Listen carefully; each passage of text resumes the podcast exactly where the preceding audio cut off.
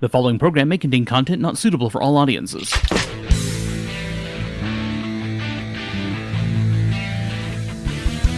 Welcome to Metagamers Anonymous, program dedicated to tabletop role playing games and mostly related material. Presentation of Prismatic Tsunami. My name is Eric. I'm Rich. I'm Vanessa. I'm Jess. You know, if I could figure out how the unmute button works, I could probably have said, This is Jim Pinto. How's it going, guys? Oh, Jim. Dear God. This this was a surprise to me. This was a surprise to everybody but Jess. Is that correct? What? How did Jim get here? I don't understand. what? What's happening, kids? Hi, Jim. Dude, I good to not see you. strings. I figured you guys knew who it was going to be when she. No. Yeah. I you know, one of my Uh, Jesse, Jesse's a lot of connected. She's connected. Yeah, it, it, would- it would have been Not really, hard to guess. Well, also unscrupulous, so it could have been fucking anybody. I mean, That I seriously. believe. That part I believe. I don't know if she's connected. but Some I some she's dude I've never met that she met at a coffee shop yesterday. Was like, "Yeah, sure, I'd love to do a podcast." It could happen. So you know, I was there, Uh, man. You guys, you guys just keep trusting me, so Well, it's know. actually good to good to hear from you. I was thinking about reaching out and see if you wanted to talk about anything because we hadn't in a little while. Yeah, it's been a while. I So haven't that is really precipitous. been doing podcasts with anybody. Yeah. Um, and uh, I, I, you know, I don't know necessarily if you had anything. Usually, it's like I reach out and say, "J- "So, Jim, do you have anything you want to promote right now?" because that is, of course, the you know. The the the pinnacle of the media enterprise is to find somebody that really wants to talk to you because they got something to talk about. I don't really feel like Jim needs that because we have plenty of fun talking about fucking nothing for two hours. Yeah, yeah, yeah, definitely. But I'm going uh, to be at a convention in August, and they want me to do a panel on game design and on world building. And I'm really excited about doing that rather than talking about what I make, talking to people and helping them. That does sound like fun. Stuff. Are you gonna build the world on the spot right there, like you did? Yeah, yeah, yeah. Yeah, nice. nice. that's the way to do it. That's the way to do anything like that. Um, do you know? Uh, oh, well, you do know. Obviously, you didn't say, and you may have a reason for not saying what convention or where you're talking about. It's called Mar- MaricopaCon. It's in Mm-hmm. Phoenix, which I'm not looking forward to going to Phoenix in August. Does it say going to the desert in August? I love it. Yeah. That sounds awful. I just found out today they have flying scorpions, so I'm hoping to never be outdoors. Did you just say flying preferred way. scorpions? I did. I That did. sounds terrifying. have- No. Yeah, Wow. yeah, yeah, yeah. At least it's not Australian house spiders. You know, spider's literally the size of a house. Mm-hmm. I don't, I don't know. You see those memes, and I just don't know if I'm convinced, but I don't want to test it. Truth. yeah. You Who know? would want to go and visit just to just to find out it's real? Yeah, no. Yeah, that's that's actually by far the fun, the the scarier thing. I think so. My new fetish is watching videos of crocodiles ge- being killed by other animals because crocodiles are such jerks. To see an elephant or a hippo taking them down is just it's so satisfying. Not that I'm into watching animals get killed. Crocodiles, Hippos are jerks too, though. I, yeah, They're- yeah, yeah they're monsters. territorial jerks. There and- are. but to watch them work together and take out a crocodile that's just there to eat little hippos, yeah, that's Wow. I I have been spending an obnoxious amount of time watching sea turtles eat jellyfish. I didn't know that No. was a Really? thing. I love you. Got you've got to find some sea turtles eating jellyfish videos. It's so good watching the sea turtle. it boggles devour the jellyfish. mind. You, you you you start to imagine it as soon as you say it. Like, Yeah? what angle is this taking here? this is okay. Mm, these Is it what? jellyfish Is it really literally what. I'm picturing? Oh wait, that's is, not is that spicy, it? That's uh, venom. Oh, It's not spice. you get to shocking. yeah. Once you've had a taste of jellyfish, how do you go back to regular sea? exactly.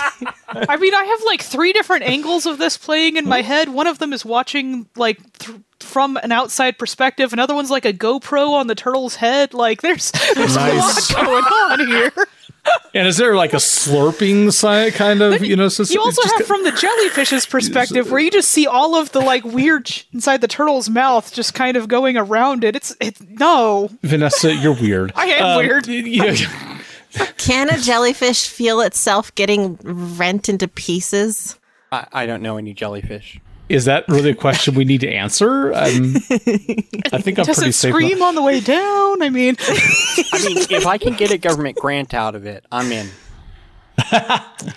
Uh, Phoenix is like nine and a half hours from me, or I'd come see you, Jim. That's a lot of driving. Yeah, yeah. I'm, come on, I'm it's closer still than Kansas City was. moneyless. I got no So why is it people from the Midwest can't possibly conceive of getting on a plane? It's always how far it is to drive somewhere.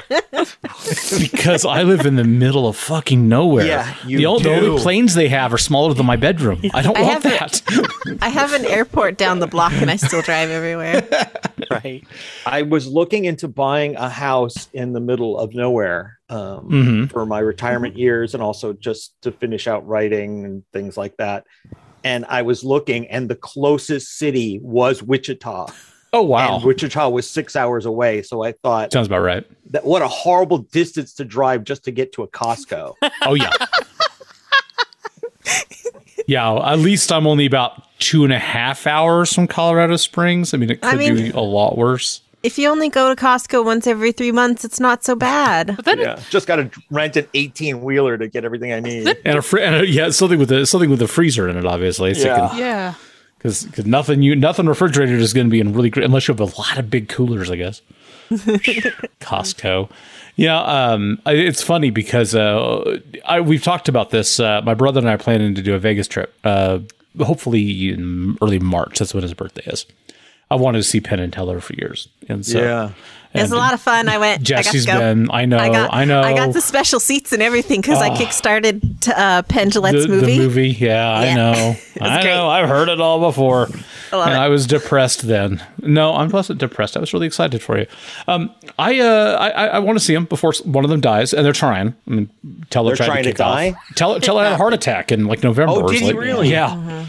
He's doing. He's doing fine now. I guess they're performing again, but. It's like uh, eventually, you know, it won't be an option anymore. You know, so I want to, I want to do that. My brother's been before, and you know, of course, he loved the show. So uh, and he likes Vegas. I, I have no terribly huge interest, except that I've never been. So it'd be fun to go once. You know, Well, amazing buffets in Vegas. The only reason I go to Vegas is to drive the cars because there's a racetrack out there. nice. There's a there's a gun range where you can rent uh, really big, powerful guns if you want to, and the, the food. You go for those three things. You know. Well, I'm down for the Endless food. mimosas. I I don't mind Raiders just bringing me mimosas until I die. I do like a good mimosa. Uh, and Cirque du Soleil, they have so many different Cirque du Cirque- Soleils oh, in gosh. Vegas. There's I think there's 87 now. Holy moly! See, and I've been I've been fortunate enough to see Cirque before and uh, on tour, and uh, that was the thing my mom had always been wanting to do in Vegas, and we had talked about it for years, and then of course she dies on me. But you know, I just at least I at least I, I moved a little closer. It's actually a drive for me now instead of if I if I wanted to take the car and have my car with me, which I have mixed feelings about. As a as a person who drove Uber for a few years, I have no qualm with taking a ride so everywhere I need to if I need to, and I don't think to get to a lot of the attractions of Vegas, I got to go very far. Yeah, you But- don't want a car in Vegas. You don't.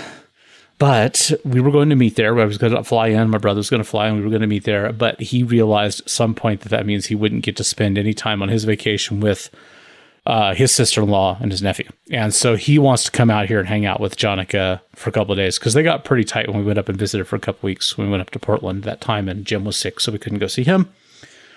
Fuck you, man! Just make it really hard to be your friend. Um, so mean. It's like, well, you know, Jesse Jesse goes up there for random conventions. Is like, "Let- you know, let's have lunch, Jim. And I'm like, you know, I, I spent two weeks up there in Portland, only just two hours away or something. Three Well, hours. I, I was know. in Seattle. There's a difference I know, I know. Portland and Seattle. A pig. yeah, just a big couple difference. hours. And you Um, wanted to see me during COVID at the height of COVID. it wasn't yeah, the that's right. height. It was April. It was like April of 2021. I mean, it, it was. It was so, okay, yeah, the come height of COVID. We're the mecca. We're the mecca. This is where it started. Yeah, that's true. as far as the states was concerned. Yeah. Um, patient zero is in your midst, right? Yep. No, yeah, it wasn't ideal, It- it- but it was a trip we could take only because of circumstances that COVID had helped make. So I was like, well, you know what? What the fuck? Um, we had a good time. But my brother and I want to go to Vegas, and that's that's kind of on our plan. But now we're talking about doing the drive, you know, and he's perfectly fine with having a car there and doing all that. So I'm like, okay, if you want to do all the driving, I'm fine, whatever. um, and pay for parking because I That- just yeah. imagine that's going to be a thing. Finding parking and paying. Fi- for finding finding parking. Well, we may have to park at one end of town and just walk or Uber everywhere else. I don't know. Uh, but you know, I'm looking forward to it. It'll be fun. We have an email. Yeah. Yep. A letter. Um, and so when we get emails, we forward them to Jesse. Now, to be perfectly fair, uh, because I've I've had to have con- uh, a a couple conversations or a conversation briefly through email with the uh, writer of the email uh, in the time since. He actually sent this in November, and because of our holiday schedule, we've only had two shows since then that we recorded, and one of them was all talking about the OGL stuff uh, a couple weeks ago, which we that's just like I don't want to talk about anything like that I really want to talk about during that bullshit. So And the other one was Midwest Game Fest recap. yeah, the other one was a yeah, interview with Brad and all that stuff. It was like, okay, so um, let's hear it, Jess. All right. Uh, it's from Tad. I don't know if you said Tad's name. Oh but my we've god, Got an email from we Tad. got Jim on the show after Tad wrote this. yeah, yeah, I thought that was interesting. Wait till we get into the Or- letter. Okay, Maybe even intentional. I've been tricked. Oh no, no, Uh, no, yes and no. Let me say this before you read the letter. I like Tad, but I may not after this. Y- you will. Um, says, Hey guys and gals, here's what I've got in response to your recent requests for emails with two broad subjects. I'm going to read it out of order. Second, I've always been much more successful as a GM of one shots than of campaigns. I've never been able to sustain a campaign. That's probably most down to motivation and the responsibility of getting people together on a regular basis. But supposing I want to run something long term, I have found the pitch step to be a little tough. My only group right now has two strong GMs in it, so it's okay for the pitches I've done to not be taken up by the group. But feedback has made me wonder how I'd need to pitch if I were trying to start another group, perhaps on the Metagamers Anonymous Discord or the Patreon Conclave. Either my pitch doesn't seem to have enough, like pick a system that supports your idea at least, and what would adventures actually do in this world, or it has too much. I talked a bit about what I think my first session or so would be about. It's too many abouts in that sentence. Sorry, Tad. Uh, or there's too much Pinto in it. when you're making a campaign pitch to a group, how do you explain your idea and get players interested without giving the impression you've pre written the whole plot? Maybe discuss generally how to get to session zero. Then I'm going back to the first point. Uh, first, I've enjoyed recent episodes and thought the campaign models, Odyssey, was Actually, pretty good. Jess, may, maybe you wanna would go on it? ahead first. Go ahead and talk about that subject Sounds separately because I know the first the first part of the email is kind of completely different. Yeah. topic. and he had a postscript on there too that ex- that expressed something about the Right. P.S. If you have confusion about too much Pinto in it, I pitched Fairview. A couple players bec uh, became very w- wary when they found found out Jim wrote it. Which I don't understand that at all. Get that. no idea. I don't get That's it. funny. That's I don't know who's in his group, so I don't know. right. yeah. So what you did you do to them, Jim? I don't know. Maybe they lack creativity. Well, my problem with uh, giving advice on how to pitch a campaign is that um, normally it's just the people I'm going to run the p- campaign for trust me, so I don't have to really work Well- too hard on the pitch. Trust is a you thing. And as I as I recall in the situation where I saw you do it, it was very much sort of a hey, I'm going to run something and I'm not really going to tell you guys anymore about it because we're going to figure it out as we go.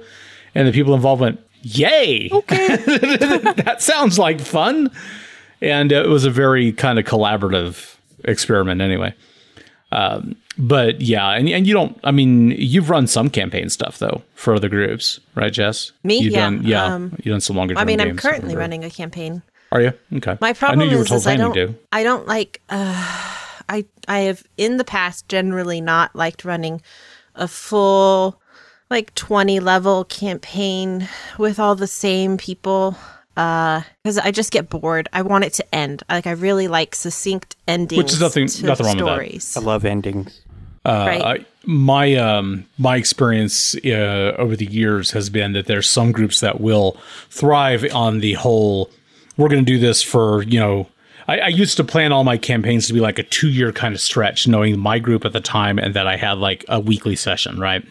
So this is a two year plan, and they always went three or four, uh, which was fine with that group. I mean, that's exactly what they wanted or, or were accustomed to by then. But there are other, you know, um, people that I've gamed with, especially more recent years when we've been focusing on trying other games and other systems and stuff. And uh, then there were a lot of like when I was running the conventions, especially kind of in the middle in years of running the convention, there would be like huge breaks I'd have to take from running games because I just didn't have the time to plan them. And so other people would step in and run short campaigns. And that I've I've learned that there's a lot of fun and value to that too. Just running, you know, I plan this out. It's going to go six sessions. It's going to go ten sessions, something like that, presumably. Yeah. Again, I'm not actually good at planning that way. Usually, whatever I whatever I think it's going to be, I have to double by the time it's done. Um, fucking role players, just stop talking. You know, but it's it's great. It's it's uh it, it's it's it's rewarding for me in a way that the one shot games aren't. But there's nothing obviously wrong with that. It's just a question of what you enjoy and what your mentality is. Pitching it though, I, am I've got an unfair advantage. yeah. mm-hmm. I have too many installed player groups. You know, too many people that just want to game with us. Hey guys, you know? I'm gonna run this. Who's open on this day? Me the, the, most so, I've got to worry about right now is somebody going, "Oh, another Savage Worlds game," or you know, you should totally run another Savage Worlds game. I am. I, I'm for on board you, with this. Vanessa, I will always run another Savage Worlds yes. game. So, if you were pitching to a group that didn't just want to hop on the back of the elephant and see where it took them, mm, and maybe would like to know at least what the next station is that the rails are going to, how exactly what elements would you put in that pitch to keep it still simple? Because you don't want a pitch that's like you know 12 paragraphs long. That's ridiculous. No. nobody's going to read that. Mm-hmm. so how are you going to put it down I, to two paragraphs I wouldn't even bother mentioning the system. I would say this is the setting we're going to do, or this is the the tone, the theme, the motif, whatever. And I say here what your expectations should be, and uh, this is how much agency everybody's going to have. And if you address those first, it doesn't matter what the system is because you've already got everybody invested in what it is, and you have to let them know what their characters are going to be, right? Yeah, because that defines everything. It's one of the things I've learned about r- marketing writing for my various games is here's who you are in this setting. Because if I make a fantasy setting and I say you're a nobody peasant, that I can do the same setting and say you're going to be a king in this setting. And sure. your expectation of what you're going to be doing in that game changes drastically. That's a really good point. Uh, and, and I think that probably most players really, I mean, I assume kind of approach it that way in their head, right? It doesn't matter what you as a game master say you're planning to do with the game it may sound interesting, intriguing, exciting, whatever, if you're lucky. But the the question is going to be, what am I doing? You know, what kind of character right. am I coming up with for this, or what what kind of role is it in my? But I mean, you're right. Uh, focusing a lot on tone is a big uh, linchpin for me. You know, this is going to be the feel of the game. This is going to be the style of the game. It's going to be you know, a group that this is going to, we're going to be f- focusing on heists or we're going to be focusing on espionage or we're going to be focusing on adventuring or whatever you know, um, or at least implied. But I don't, yeah, I don't think I've ever because um, because the question of system comes up a lot with us. I think I don't think I don't think I've ever st- started by uh, you know, avoiding or not addressing that fact. But it would be easy to just kind of address this the kind of game it is. I just know that with the players I'm accustomed to, one of the first questions I'm going to get is, "Well, what game are we playing?" Yeah, well, I mean, because that's what we did when you decided to go ahead and run a sci-fi scenario, and we're all like, "Okay, yeah, what yeah, are we, we actually play it in?" We're got wishy-washy about Savage it. Savage Worlds, okay. Like, but then you know, you laid out, you know, we're starting on a planet. You guys are at this level there are aliens, there are this, there are that, and and you gave us those key components as to what exactly we're doing and where our characters' places in the world, and then we built really different characters coming to the same point to meet that theme that we that you had discussed. And a lot of my a lot of the because I do pitch every campaign um, or even short game, mm-hmm. um, but I usually do with a very narrative kind of you know yeah it's got that you know in a world you know it's, it's got yeah. that kind of very you know it's it's not really about any of that yeah i was kind of going to suggest like go by writing a quick um, you know, like in world written. Uh, Yeah. What is it? Like a prologue or whatever. in the year 2277 my father the, you know it's, it's like you, you just you just you find a way to create that narrative sense right out of the gate and then and tie in that way Right. Make an and interesting then like like jim said system really fucking doesn't matter paragraph, and then if you have a second paragraph, it's just a short bit saying basically your character is going to be this type of character, and it's set in this type of setting, and Right. we're using this type of system. I think another thing to consider uh, when you're trying to pitch to a group is um, pitching the style of play. So, like, is it going to be about character growth on the character sheet, or is it going to be like interpersonal drama role play, like those? Uh, you remember those old message boards that teens used to do? That usually just ended up being like sex role play or whatever, but they were like, "We're playing a role playing game," and it was We had undernet, thing, but yeah, you know? we did that. right. I I got is it- involved in one of those gonna be- once and then immediately lost interest when I realized what it I think my was. I think my wife managed one at one time. right yeah but or is it going to be a um, are we going to play by doing um improv storytelling you know i think considering Well, it's all kind of improv storytelling, isn't it? To Yeah, different sure. levels. No, you're right. You're right. uh, because also playing a pre-written campaign is a lot different than focusing on improv storytelling Truth. Now, Jim, do you, do you do a lot of campaign play? I know you've talked a little bit I, about I ideas used before. to, not anymore. I don't even have a regular group anymore. Every Oh, time yeah. I try to start something, oh, I've got to work on Wednesday nights now. I can't make it anymore, guys. And all right, well, glad I planned this one year long vampire campaign for you guys for the most important character to disappear. Yeah. And it, I think for me, one of the things that happens, no matter how much I stress, I'm a reactive game master. I want you to have ambitions and plots and things that you want to do. 90% of players are still raised, and I want to say traumatized, right, by bad game masters who make them reactive players and they don't know how to do anything if a mission isn't handed to them. Um, or don't I- don't seem to value it right? I mean Yeah, like yeah. like it's i'm i'm accustomed to being a reactive player so that's what i do. So that's what i think of as this experience this gaming thing.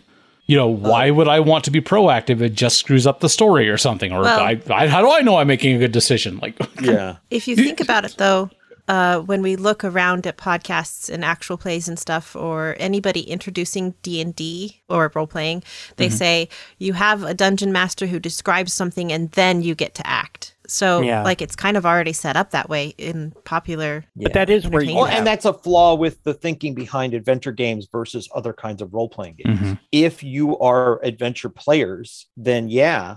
Uh, but my second role playing game was Twilight 2000, and that's an open world game. That is not a here's your mission. Your mission is stay alive. That's it. I love that. Um, find and get your way in the universe that's Yeah. where letting them know the level of agency is important because you need them know going Absolutely. in that they are Yeah. doing the world building, Mhm. not they are exploring your world. And And if you go back far enough in gaming, that's the flaw in a lot of these designs that TSR was doing. Boot Hill is nothing like D&D, and it was coming out of the same company Mhm. with the same kinds of stats and the same kinds of equipment lists. So everybody said, "Okay, well, let's go on an adventure." How do you adventure in an old west? the old west right yeah it's not the same tone Gamma World was all. an open world design. There weren't really no missions. Paranoia, all you had to do was throw three people in a room with one item, and that's four hours of play right there. so these games are coming out that people are designing, but then the marketing team is coming in and saying it's an adventure game from the creators of Dungeons and Dragons. And I know Paranoia wasn't Dungeons and Dragons, but um, the idea of adventure gaming gets lodged in people's brains, and they said, "Oh, this this isn't D and D," and they immediately assume it's bad because it's not an adventure game, so or it's been labeled as an adventure game. It doesn't feel that way, et cetera, et cetera, along with I'm saying my point. this is the style of play maybe also bring up like what it's not like here's our style Yeah. of play and it's not an adventure game which is valid. I mean, it's perfectly valid to say that this is going to be different than what you've experienced in the past, or this is not going to be your typical, you know, leave your expectations at the door. I mean, you could find ways to say it that I don't think are going to throw people off completely.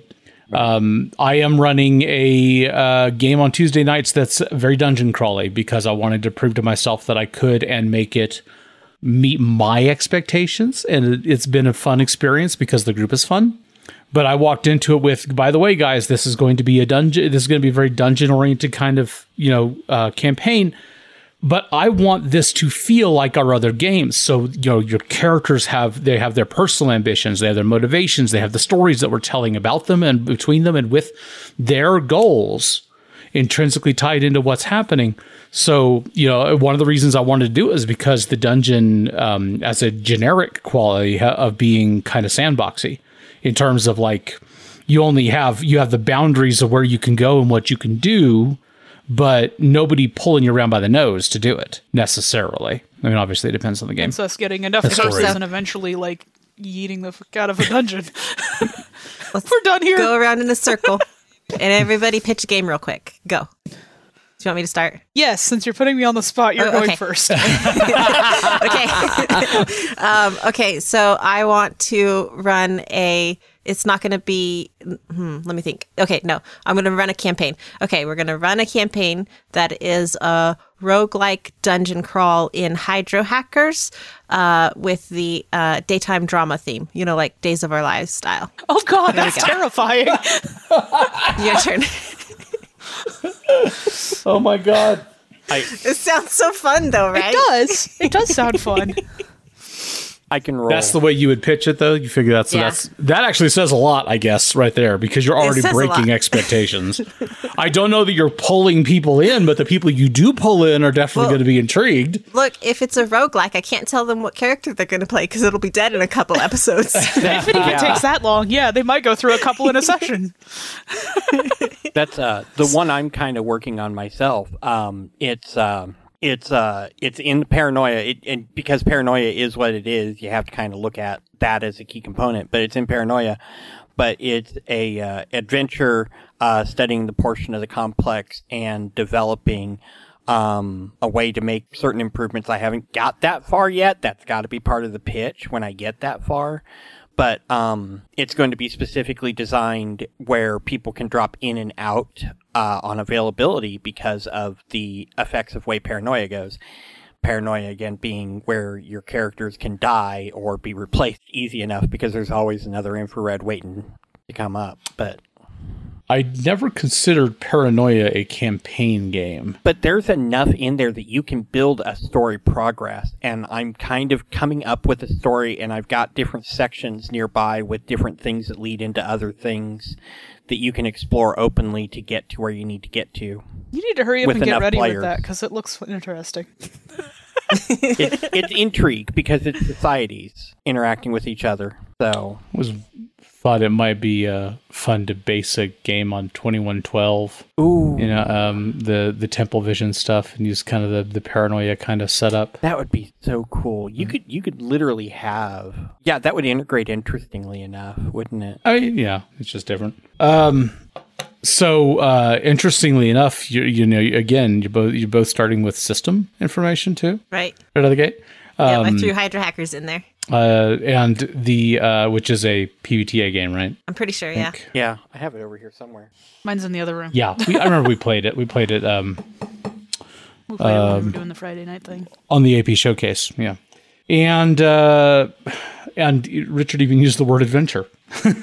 Well, I, I mean, adventures this- out of he's habit. coming up with stuff off the It's top of his out head. habit because I hadn't actually like I I know the pitch is missing the the intrigue twist, the thing that I need to motivate to get them into it because that I need to know what the different options are. But it's going to be one of those things where you've got three or four different things in competition and which ones the players help depends on what the players do. But I also used Dungeon Crawl. So Hmm. by saying Dungeon Crawl, I'm specifically saying it's not an adventure. Dungeon crawl, uh, Days of Our Lives, dungeon crawl. Yes. When you've got an insanely huge base run by a computer, it basically is a dungeon crawl.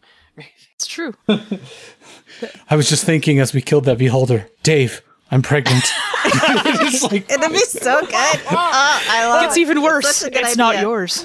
I looked into the beholder's eyes and I found out my future. Um, Crazy, and I love it. It's funny, kind of inspired by uh, what Jim said there in the beginning. I was like, I'm more inclined to think, try to think out of the box in terms of presentation.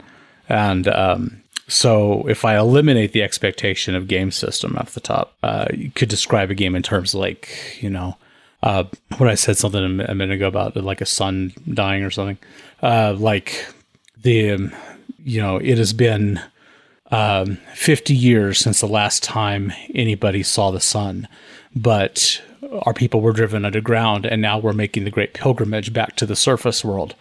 But some few of us have been chosen to lead and try to find the path, which has been hidden as an enigma by those who have gone before.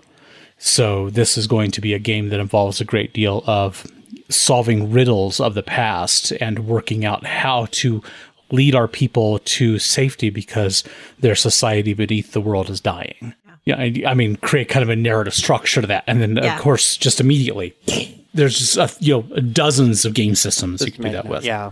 Yeah, I really like the Protocol. narrative instruction. you know, it's so many options. Um, one of the things that uh, I thought Tad said in the email was interesting too, because he mentioned what game of, of yours, Jungle, that you mentioned? Do you remember? Fairview. Fairview. Fairview. Fairview is a good one. I love that one. And he's talking campaign play. Yeah, yeah. Fairview is definitely designed for campaign Yeah. play. Okay. That, that was the intention.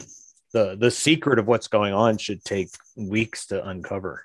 Though I don't remember taking a look at that one. Is that was that in one of the Kickstarters that I got? Yeah, yeah. yeah. I mean, it's still available. like I think I have I'm a sure. copy somewhere. Jim's like, Yeah. no, I don't. I don't make them available anymore. After you Available know, at- That's it. That's Yeah. the Kickstarter. it is sold out. Sold out of copies. Uh, sold out of We ran out of copies. PDF. COD, but somehow No more to download. Sorry. sold out. I, I do want to say that it's one of my better creations. I spent a lot of time agonizing over the wording and things like that to keep everybody away from what the mystery is. Right. Uh, Oh. And I know people don't make games like that anymore where there's a secret behind the setting, but it doesn't make sense if there isn't one. I I like that. Now I'm I- I self mean- serving. Sorry. No, no, no, no. You're You're, you're, You're absolutely Oh, no. right. How dare you get invited on the show to talk about you and how you approach things and then talk about you and how you approach things? Jeez. We have dozens of listeners on the edge of their seat right now.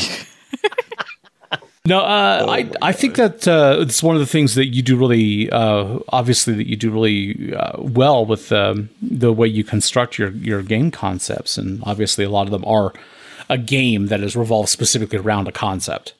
You know, this is the whole process of this. The whole the whole principle is this. It isn't a generic system. I mean, you have your system that can be employed in a lot of different ways, but it isn't intended to be generic. It's intended any given game kind of surrounds what it's intending to serve narratively. Uh, yeah, yeah, certainly. And in this case, the things you do can impact the town in either positive or negative ways. Uh, This town has its own stats, right? And they're right there on your character sheet. So you're aware of what you're doing that impacts the town. So that certainly went into the design of it. Why they don't like it or they're scared to play it, I'm assuming is simply because the stuff I make is dark and it's not there's there's not light moments in it, right? The things that you're doing, you're never just going to the grocery store to buy eggs. If you're doing that, there's a meaning behind it, and something's going to happen to you at the store when you get eggs. You're going to see something you shouldn't have seen or whatever. Nice. Eggs at eight dollars a box. What? Yeah, what we saw that we shouldn't have seen was the price of eggs today. God. I guess they come in cartons. I don't. You know. Speaking of GM advice, I'm pretty sure there's someone in the chat right now working on a book of GM advice. That Maybe. is true. There's somebody in here. Yeah, maybe there's a You you caught a me. little bit about how to pitch it.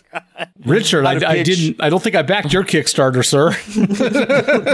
I'm looking forward to Rich's book. I, Yeah, I will steal me heavily too. from it. Uh, how, how is that how's that project going though? It was it was obviously very much a Oh work yeah, in I'm progress. getting pages down every day, but I, I thought I had the outline covered, and every day New uh, new something shit new comes comes, up. up, and, I, and I think to myself, oh, I got to address how stakes how how uh, how stakes matter in a story, and I'll use wrestling as an example for just a moment.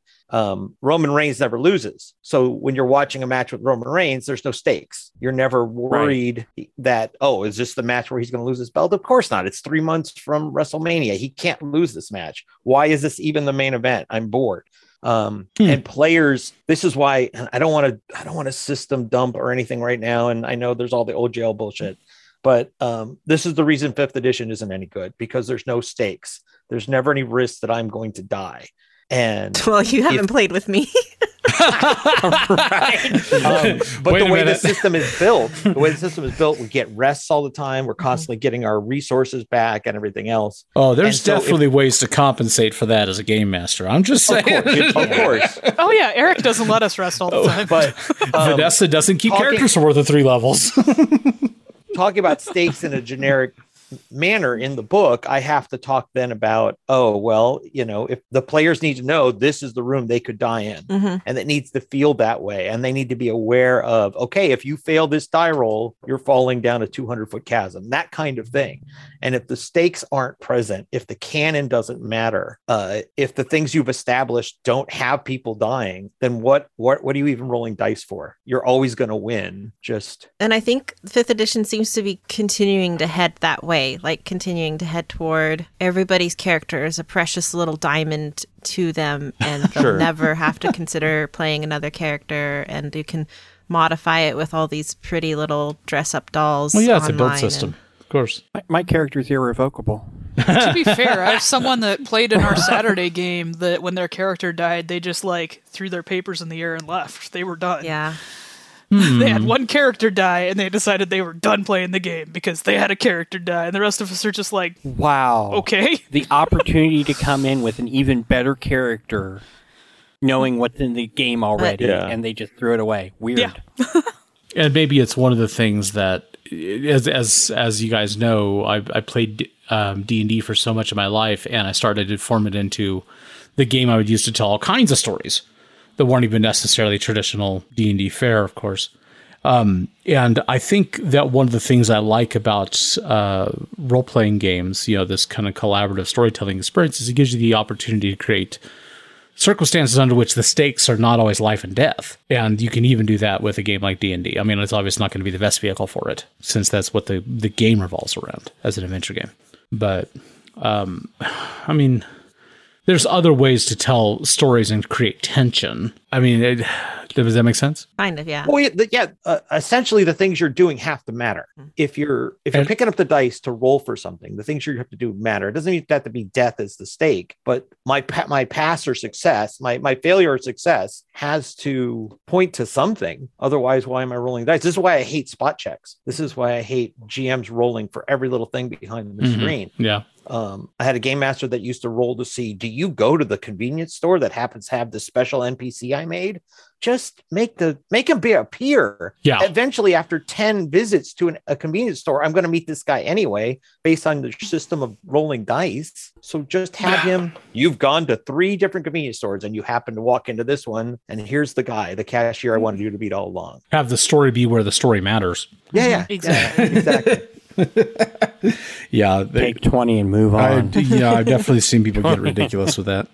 Uh, but yeah, that that is kind of what I'm getting at. I think that uh, if if successes and failures, if you want to create tension, and you want to make them matter, then you just have to create a, a narrative that captures the imagination, uh, that that gives uh, players a reason to engage, so that it does matter. Because technically, life and death, the biggest distinction of whether or not that is um, the ultimate stakes in the game is the fact that typically death means you're done with that character.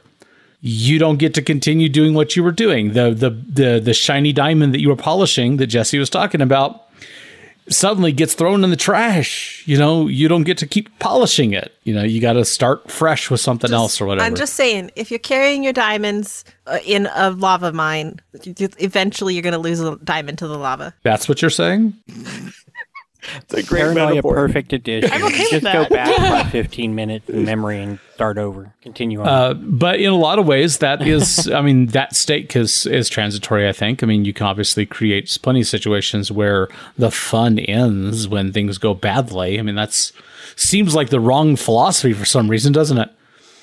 But I think I'm the I think I'm the only game designer talking about this subject right now, what I'm about to say, and it's really pissing people off. And Nice. so I'm just going to lead with nobody agrees with me. I'm completely all alone on this theory. But there is now two kinds of gaming. There is escapism and there is indulgence. And how what it is you want out of gaming determines how happy you're going to be. And that person throwing away their diamond and leaving the table showed up for indulgence. They didn't show up for escapism. And It's a Yeah. complicated theory. I don't want to eat up all the time talking about it, but I've, I've talked about this on Facebook and everybody got all pissed off. I tried talking about it on Twitter. Everybody got all pissed off. Well, But No, I can see why. I can see how it's a nerve. Absolutely. Sure, sure. It does hit a nerve, but it's not, I'm not attacking anybody. I'm saying No. look at what it is that you want out of gaming, and that's going to determine where your quote unquote fun zone is. Mhm. It, Oh, it yeah. probably should be another session zero paradigm Oh, because y- your players need you need to know what your players expect to get out of the game. Want Right, out of the game. right. Yeah. Yeah. Although your your point is kind of that your player a lot of times players probably don't know what they want. Which is part of the Right. And not being able to talk about what I'm talking about without resistance and without people getting angry. The they don't realize that I'm trying to create a tool for them saying you're Yeah. going to get more out of gaming if you show up and you're just honest and say, I just want to indulge my fantasy here. And what they're hearing is judgment, right? Right, What, what they're hearing is I'm doing something wrong. Yeah. You know. And I've not in, in nowhere in my statement did I say one is better than the other right. or the way we used to do it was good. The way we used to do it was the only way we knew how to do it. And so now that it, indulgence is coming up as a new method of role playing, people have to move their expectations. There is an inherent value judgment, though, isn't there? I mean, it's not necessarily indicative of what's right or wrong for any one person. Right. But we ran into this um, early on in the podcast, for example, you know, the kinds of, the kind of evolution we'd seen at our gaming table, the, the, the people I've been gaming with for years and years and years. Um, and I mean, there was a certain amount of elitism that had crept into the way we approached gaming, you know, uh, especially because we'd, we'd moved from, I had I had uh, players who had joined my game who literally had come from you know tw 15 years of playing D and D, where they went into the dungeon and they barricaded the door and they slept for 23 hours and then went back out to adventure and they did it all again. You know that uh, that was the game that they were accustomed to, and it was perfectly fine and fun for them until they came and saw something different Right. and then you know I I, I I presented a very you know character driven game where role playing really mattered, and they couldn't they couldn't just roll a die to figure out what was going on. They had to read between the lines when my NPC was trying to lead them astray. Yeah, and, and they're sitting here going, "Oh, wait a minute! Oh, wait a minute! We're figuring this out." And so they engage it differently. And then when they start figuring it out, of course, I pull the rug out from under them, which pissed them off, which engaged them more. You know, there was just there's just great ways to instill a sense of you know personal engagement's a good word, obviously, and you know with with your your your gaming experience and your gaming group. And after a while, you start to feel like this is the right way that all that other stuff that we used to do was just preparing us somehow to find the right way to do it. So you're doing it bad, we're doing it good. and now I'm going to get on the air and talk about it. And it didn't take me too long to realize that I sounded like a dick. so, um, Right. let's levy the no wrong way to eat a Reese's philosophy. right. there there's uh, something I talk about in the book called the aha moment and the holy shit moment. And the there are there are two different moments in your career as a gamer. The aha moment is what you're talking about with aha gaming can do that. Oh wow and that doesn't necessarily mean that it's better or that it's worse but it is a shift right Yes. it is a shift It's in your different. expectations Mhm. and the holy shit moment is the stories that you tell for years and years later once you've crossed the aha moment and then you're playing a game and you will not believe what happened in this session with this GM. And it takes you two hours of context to explain that moment. And it's still with you and you remember what happened. And those holy shit moments, those aha moments, they don't necessarily need to be a judgment, a value judgment of which is worse or better. They just need to be as anything else. I was six and I really used to like Bug Bunny, Bugs Bunny. I'm not six anymore. And my taste in cartoons has changed. My taste in stories have changed. I don't need to see Elmer Fudd blow Duck, Daffy Duck's face off to have a good time. And so, as you evolve, whether for better or for worse, your taste in things change. And so, I don't know how to fix people assuming that I'm making a value judgment by saying there used to be escapism and now there's indulgence, because at no point am I saying one's better and one's worse. Go ahead. I'm sorry, Rich. And uh, no, no, I just I ran into the problem with a gaming group I used to play with, and they keep asking me to play with them, and every now and then I, I think about it, but I still have problems. They go into super crunchy stuff, and I'm like, I want to go into more role play stuff. But then the other side of that is they keep doing adventures that are play yourself adventures. I don't. I don't enjoy play yourself adventures. You mean like I characters based on yourself, to- your person? Yeah. Oh, weird. I'm like, no, I literally play to escape. I don't want to play myself. I don't want to come into a dungeon with an expectation that if I fail here, I'm failing myself. I want to come into a game with an expectation that I am playing an interesting character telling a story with other characters telling stories, and I want this story to progress however it turns out.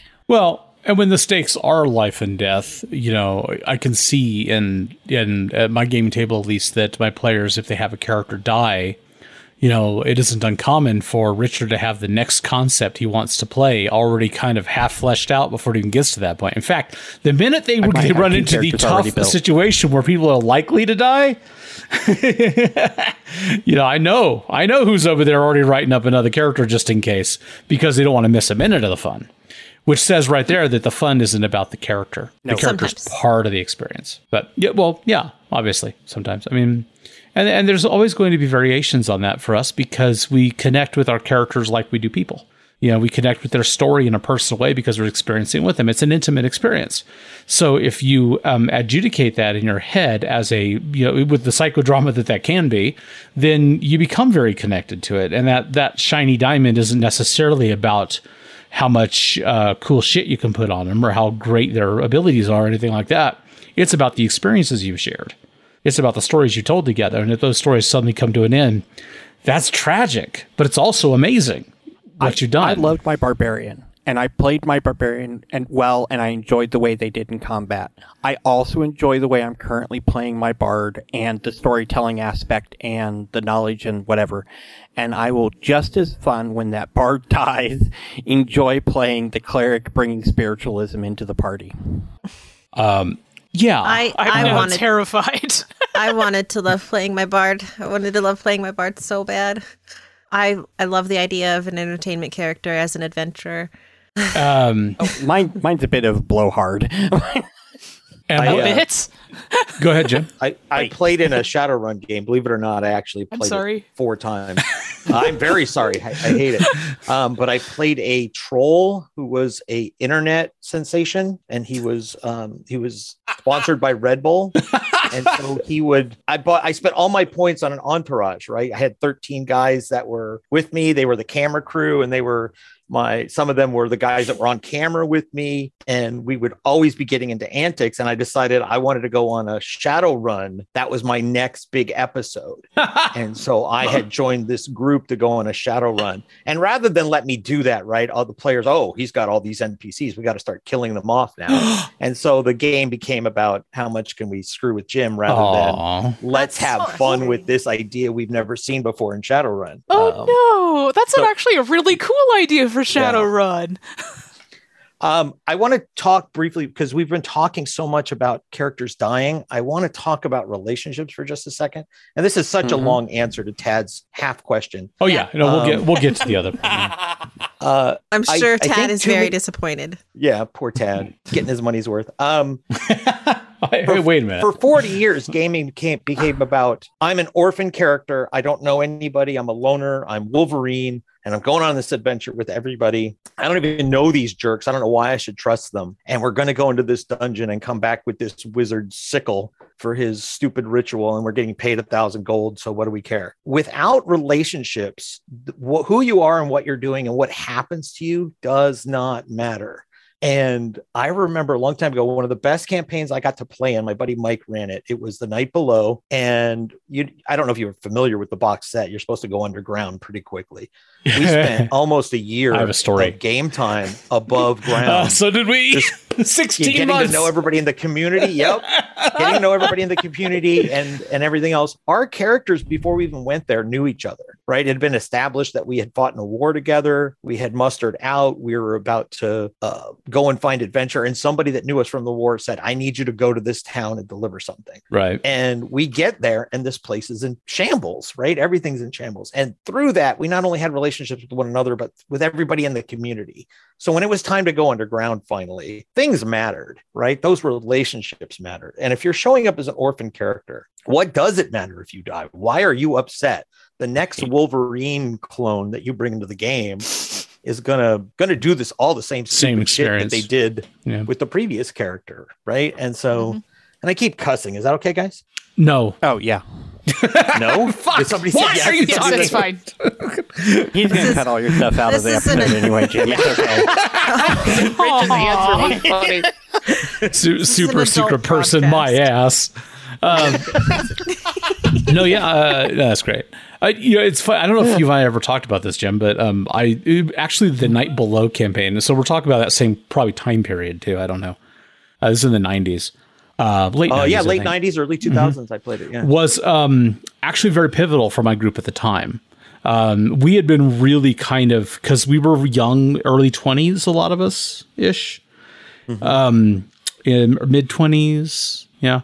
Uh, but we uh, we were just kind of starting to come into the whole. Oh wait a minute, characters can have real like actual personality that affects their world and build relationships with each other.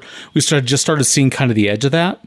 And I ran this campaign and I don't remember how it got started, what the character's story was going into it. But these guys, and the, and the, the first part of that uh, campaign, the first little act there, you do a lot of traveling between towns. Remember? So Yeah, yeah. you go this town, and then you, and you got like like days to travel to get to this next place, and days to travel to get. Then you go down to the forest and up to the all these different places you go. I mean, it, it was really kind of well laid out little area with a lot of stuff in it. It was neat. But um, what immediately started happening was they started focusing in so much on the interaction and the engagement with each other and with the the NPCs in the world that it would get to the point where I'd be I kind of want to redline that shit to the next town, you know?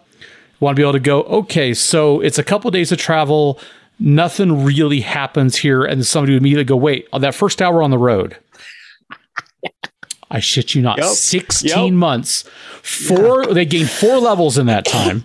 Know, 16 months and by the time i got to that point and they were ready to kind of go to the underground portion of the, which was the larger portion of the campaign i never got to run it because Yeah. it got to that point and it had taken them so long to get from point a to b to c to d that nobody remembered what the fucking adventure was about yeah. they could not keep track of the information they'd it, picked it up happened with to us as soon as we've we went that. underground. We didn't care anymore. yeah there was Who so these people, I don't, I don't care that these trolls are not getting along with the Otyugh or whatever creatures were down there. i learned a lot i learned a Yeah. lot as a game master in that 16 months uh, I do want to say that the writing in the in the the idea behind it is fantastic. The writing was a mess, and Mike Yeah. did such a great job of making it flow and work. Mhm. It's why I wrote King for a Day, right? oh yeah i, could see that I didn't like what he had done with Night Below in terms of writing and structure, and I said, "Well, here's how I would have done it." and I say that in the book. I say that flat out that this was inspired by Night Below. Uh, King for a Day is great. I, I still think that's one of the coolest things I've seen of yours, and I know it was one of your early products. So I don't know if that makes Yeah, you yeah, feel yeah. good or not, but Well, yeah, I mean, it's. I think I wrote it when I I was still a little naive about how I was going to make money in this business uh, as a lone game designer, Mhm. and so I was just excited to make something, and I put all of this love into it, and it had to be a big project. it was a very very dense I- book. I think I spent about nine months. A lot of writing it. research I- too. Yeah, yeah, I yeah, and I lost money on it. I, I I still don't think I've recouped the cost. So even But I now, still love it. I spent so much on shipping that first book because I didn't know any better. Mm. So well, it's available on PDF still, right? So yeah, PDF, and you can buy the Yeah. book. I still have copies. okay. Yeah, maybe I'll put I'll, I'll put a link in for that too. I'll put a link in for similar stuff because that's that's definitely something that I think people should check out if they if they enjoy that because it has a it has a kind of a, a darker, grimmer kind of fantasy you know style to it. it it's very Mm-hmm. yeah, yeah. very thematic, um, but very appealing. I, I found that it, just reading the text draws you in as a game master. It just gets the wheels spinning. And I always wanted to do something with it. It's just one of those that's been because these guys know it. I'll I'll, I'll come up with something I really want to do, and it'll be five years before we get to it. But I don't lose track of it. It's on my plate. You know, it's part of running long campaigns, unfortunately. But um, yeah, it's it's good stuff. The uh, the the question of relationships, though, I, I think is also um, the the dynamic is so important to helping create engagement uh, in the game because the we don't see a lot of those lone wolf type characters now um, at our table Yeah. and for exactly the reason you described because and it isn't even i don't think it's even a cognizant thing. I don't think you get a lot of the players sitting down and going oh i'd like to do this thing but i don't want to do that because that won't be they just don't their, their brains just don't go there anymore. There's like you know i want to play something that's going to be fun with the party that's going to contribute that's going to you know in, in my case when i make a character which i don't get to do a lot you know as a forever dm um, I do a lot of I'll uh, something eventually. yeah, you keep saying that.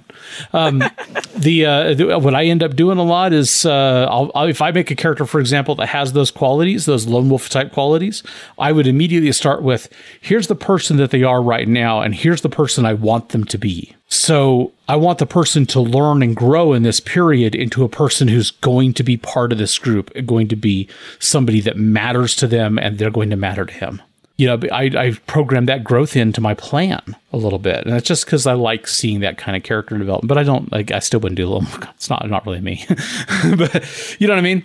Um, I think there's yeah. a lot of there's a lot of room for creating uh, archetypes that if you're a player, if that's what you want out of it, recognize though that some archetypes, if you play them static, if that's what you're doing, just are never going to be are never going to feel like part of the part of the group, part of the game, part of the dynamic of the story. They're always going to stand kind of their own little piece of it. And right. like you said, if they, something happens and they're gone, it's not going to end up impacting them much. And here's the other thing. You know, you talked about like running a campaign where you're where like a principal character just got spun out at a pivotal point. Uh, you don't have pivotal characters unless they draw everybody in around them, unless they matter to the rest of the party, the, the, the rest of the people playing the game. You know, you can have somebody who's important to like hundreds of NPCs, but if the rest of the party doesn't give a shit about them, it ain't going to matter in the game.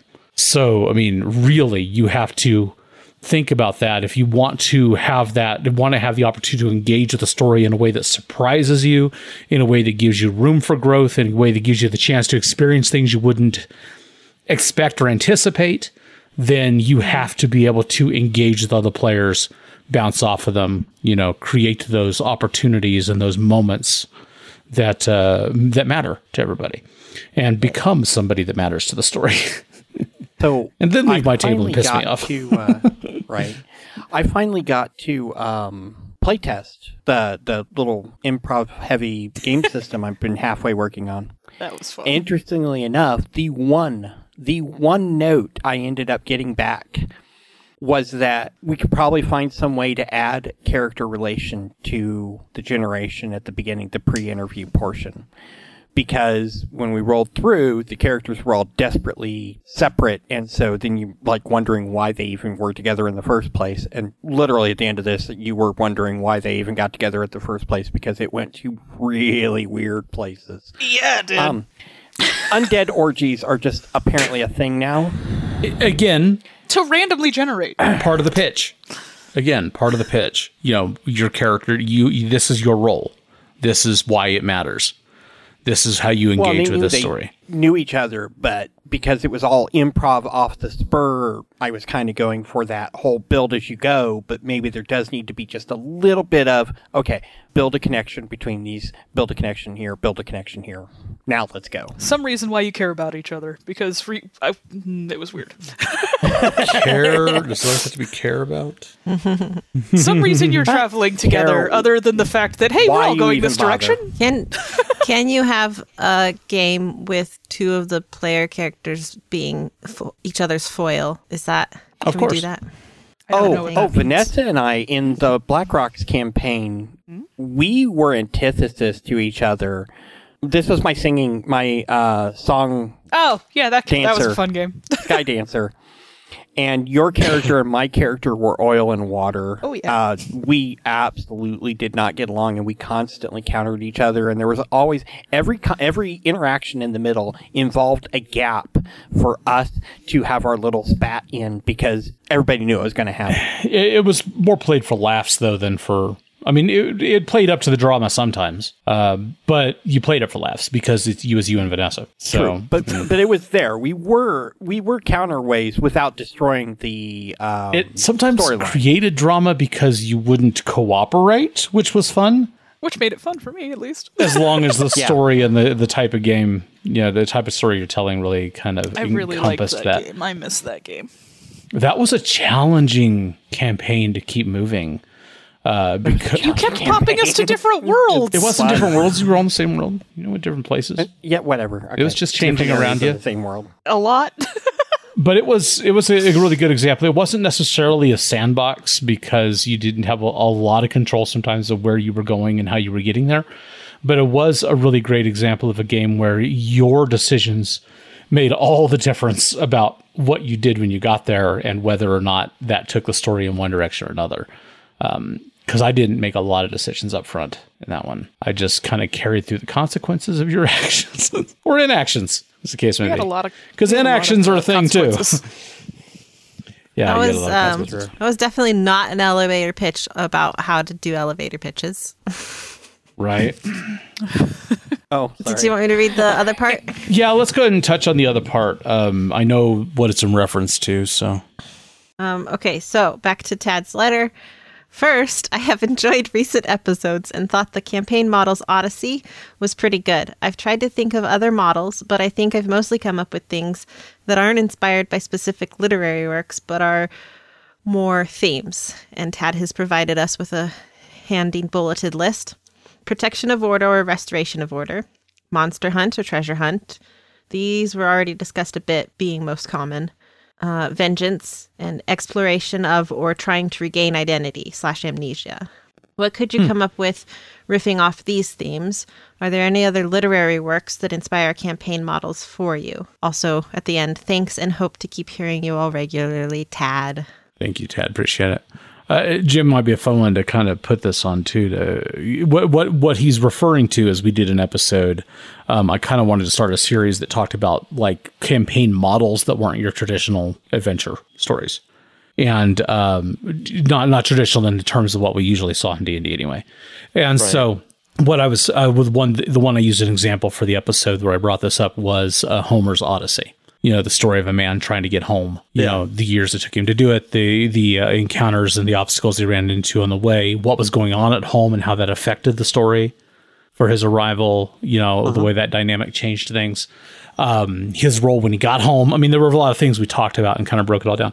And so uh, I I had been trying to think of other examples like that that came from literary works that weren't because especially nowadays, um, and this is the thing we see exploited, I think the most in like you know TV and movies a lot is is chosen one paradigms. It's like everything is about the one guy who's prophesied to do the thing, and everything supports that story, and that's fantastic. But we all saw it with Star Wars in '76 and just couldn't get over ourselves. It's just continued in one form or another, the hero's journey, blah blah blah you know, in, in, various forms, you know, and it, it- we don't let go of that. And uh, that's not really the paradigm for like a campaign or like, you know, a, a tabletop role playing game most of the time because you have a group to start with. So, Yeah, yeah. you know, if you're Well, cho- I- chosen I one, it changes things. I talk about that a lot that you have to learn how to work in an ensemble when you play a role-playing game. You can't read a novel about a cloak fighter and then come to D&D and say, I want to play a cloak fighter. Okay, but you know you're not going to be the center of the story. You're going to be mm-hmm. part of an ensemble. So that novel you just read about that guy, you're not going to get any of the other elements. You're just getting right. that you fight with the cloak instead of a sword, Cloak fighter. That's a good. Which one. is fun. which is fun, sure. And however But you you're not imagine getting that yourself full to art. be, but you're still a fighter. You're every everything that you're doing comes out mechanically the same. Right, Your role in style. the team is still the same. You just have a different way of you have a different vehicle for implementing damage. Uh, so yeah, I think that's a really big question. I'd have to think for a while on it. I I like to break the genre, and when I say genre, a lot of people think, well, it's got dragons in it. It's fantasy. It's fantasy when it has a certain structure and a certain motif. Just because Right. it has dragons in it does not. Dragons going shopping for eggs is not a fantasy story. It's not even urban fantasy. It's none of those things. It's just a slice of life story. So I tend to, when I'm running a fantasy campaign, I will I will address the authority issue in fantasy more than any other theme. And I will who's in charge, what's going on, what rights do you as peasants have? Because you're essentially peasants when you're adventurers, right? You don't belong to the land, you don't work for anybody, you're yourself. So if you come stumbling into town, the king can order your death and there's nothing you could do about it. Um, and so looking at that level of authority, who you are and what you can do, you have to fight for your freedom. You have to fight to to be to do what it is that you want to do, which is adventure. To set yourself apart. So I look at stories like 1984, right? What can I steal from 1984 to write this this adventure or, you know, Yes. in the case of Don Quixote, which I think is one of the best novels ever read, written, um, I look at, well, what did he have to do to become free? He had to let go of every single convention of regular life. And in a sense, that's what drove him mad is that he had no anchor anymore. Um, what does that do to the players when they don't have an anchor, when they're constantly on the road? How does that grind them? That's the thing missing from the Odyssey, by the way Yes. that um that Homer didn't write into the story is 10 years away from his wife. Just Right. what does that do to him, to his sense of family and his sense of self? because when he the got home, he tone, should've- because the tone of the just story was epic, Yeah. heroic, you know, myth. yeah. Uh, Anyway. yeah, you're wait, right. wait, you're wait. No, absolutely no, no. When he got home, he should have just said what? When he got home, he just should have said, I don't know who you are anymore. You can have one of these suitors. I don't need to kill all these guys. You deserve to be happy. I'm sorry that I was gone for 10 years. Instead, he makes her wash his feet. And, and it's one of my favorite stories. So I remember it quite well. Uh, he makes her wash his feet. He pretends not to be her husband. He looks all disheveled. And then in the middle of the night, he kills all these guys that want a piece of her. And he treats her like he owns her, which is not the conclusion I would have I would have written. Part of the paradigm, of course. And he was the Yeah, king. yeah, he was yeah, a king. It fits- so yeah, yeah, yeah. It fits the the setting and the time and whatnot, but it doesn't show any character growth. No, no, no, no, no. Which again, I feel wasn't the point of the stories for that that time period. These characters Yeah. were actually kind of axiomatic in that way. The heroes of myth were very much static. You know, this is who they were. When they talk about Hercules' great challenge, Hercules' great challenges, it wasn't about him growing as a person and discovering more of what he was. It was about him proving what he was. You know, to ever to the people that mattered. Right. Like, yeah, I uh, I get that. I I I like that perspective. Um, I I also love uh, and I mean I like subverting expectations with fantasy games anyway, and so I like running it. The the game they were talking about a bit ago was a fantasy game, but like right out of the gate, I had set up kind of like here's examples of characters you can play, and one of them picked a clockwork girl, you know, one of them picked a a, a sharpshooter with with his pistols. You know, it's like well, right out of the gate, it's not a D and D game. That's what I want, guys. And then they turned out having to deal with murders and trying to figure out what was going on around them. It wasn't what they expected going in uh, I, which was fine.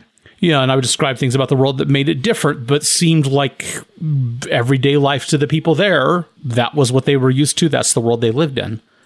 Uh, so you kind of said it, but but you're still using the expectations of the genre as your pivot point. Yeah, you you have to you have to ground yourself somewhere. I think uh, Midnight Sun, uh, Monte Cook's world, Mhm. it, it fails because there's nothing to ground you. This guy has an umbrella for a head. This guy has toaster. feet. It's way crazy. Yeah. Yeah. So where, what's the context? What's the conceit? Why am I even here? And and uh, I made Black Monk specifically to be weird, but you're still bipedal. You're still people with brains. You still have regular human ambitions. There's nothing alien about it. I'm not asking you to play a log. Um, so you you have to the conceit has to be approachable. It has to be something that rests within at least your understanding of how humans behave. And that's probably my anthropology background speaking um, more than my literary background. But i can't imagine making that world not because i can't but because what would the players do in it that's any different than any other game? I also like creating campaign, you know, modeling campaigns after themes where the the characters are dealing with the change in the world around them rather than looking for ways to change it in their favor, uh, which can be minor. You know, I mean, that's how you get your your your your Robin Hood story, for example. But it could also be um, the opposite. You know, like you know, worlds coming apart. You know, the apocalypse, things like that.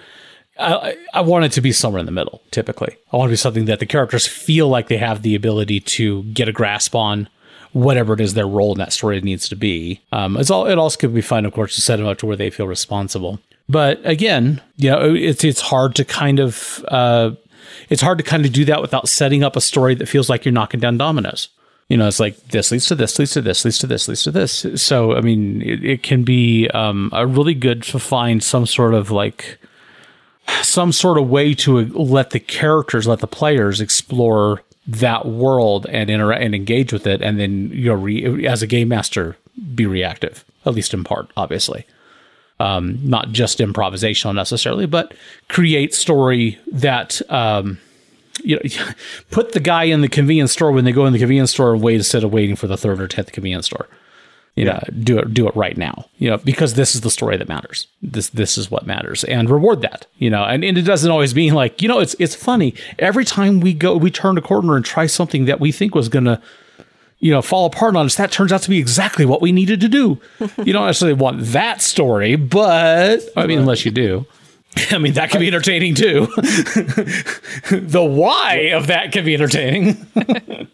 X Files was really big on TV when I was in college, and Mhm. so I ran an X Files like game for my friends. But it was uh, it was a Secret Service related thing where they were trying to make all this stuff disappear, and I made them pick the actors from TV that were playing their characters on the show, and every session was an episode of the TV show, this X Files like TV show. And I, as a GM, just reacted to what they were doing. Wherever they went, that's what the thing was. I don't want them wasting time looking, oh, where should we go next? right. It's a TV show. Wherever they go next, that's where the story is. You got 47 minutes to do this, guys.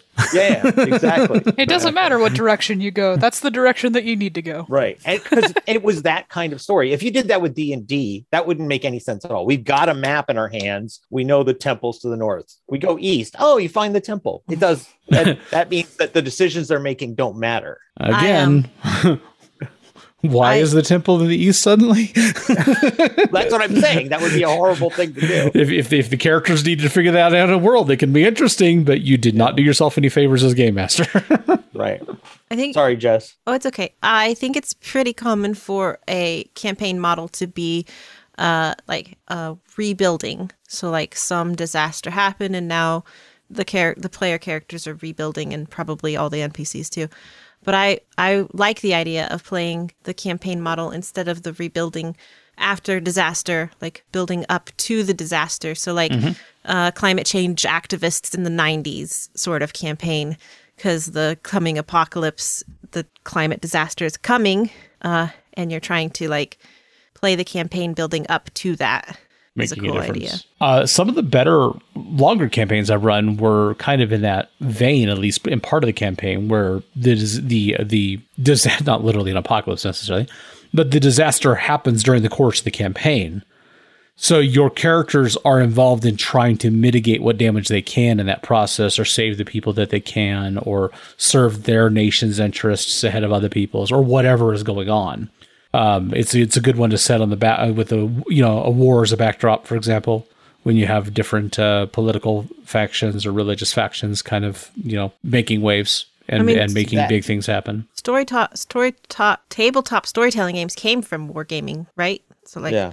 Well, Sort, yeah. Sort of. Yeah. yeah, technically, I mean, you know, you bring up a really good point eric is that this is we're going back to expectations and setting expectations if i set a game in world war one the Mhm. game needs to be about something other than winning the war Right. the players cannot win the war right they they're sort of victims of the circumstances around us ra- around them but they can do things that impact the war they can deliver messages. They can try to go get to that other trench right now. They can go and rescue their wounded buddies et cetera et cetera et cetera. They just can't win the whole thing. I and so the, these disasters whatever the disaster is in your game the I players can't impact it. so much with that when um, Dragonlance became a thing back in Right. the early '90s, when the you know the uh, late '80s, I guess. When the books, when the when the role playing book came out, and they had all the adventures coming out, and they, the the information on the world was coming out, and I loved the novels, and so you're thinking, yeah, you know, Krynn is cool. This is a really different than uh, kind of different than our traditional D and D games. This, I love this world, and my players have read the books and they love it. We should do a game.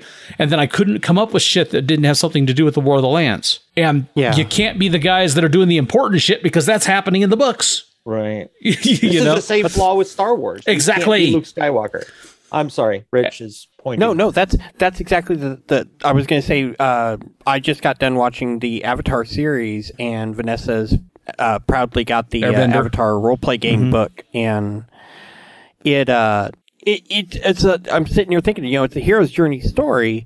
And this all happens, and I know the book talks about different eras you can run adventures in, but it's interesting how to get an ensemble adventure out of that system. There is a lot about the world in the book. and, I and you just obviously you just have to be uh, in this position, uh, you know, your game master, you know, has to have their head in a place where they they have an idea or a direction for stories that don't intrude on that, but still take advantage of everything you love about it because of it.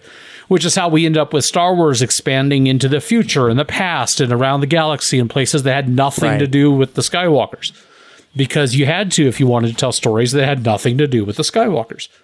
Um, yeah, no, that's that's a really good example too. Airbenders, a very cool setting, you know, and the, the the kind of the people and stuff in it. But I I would have a hard time coming up with stories that weren't related to what was going on. Even, even though what was going on was kind of just a simple, like you said, a simple story of you know a few characters' growth as they you know bent their attention towards an eventual mission. You know, Oh, there are so many directions I could go with this. Good.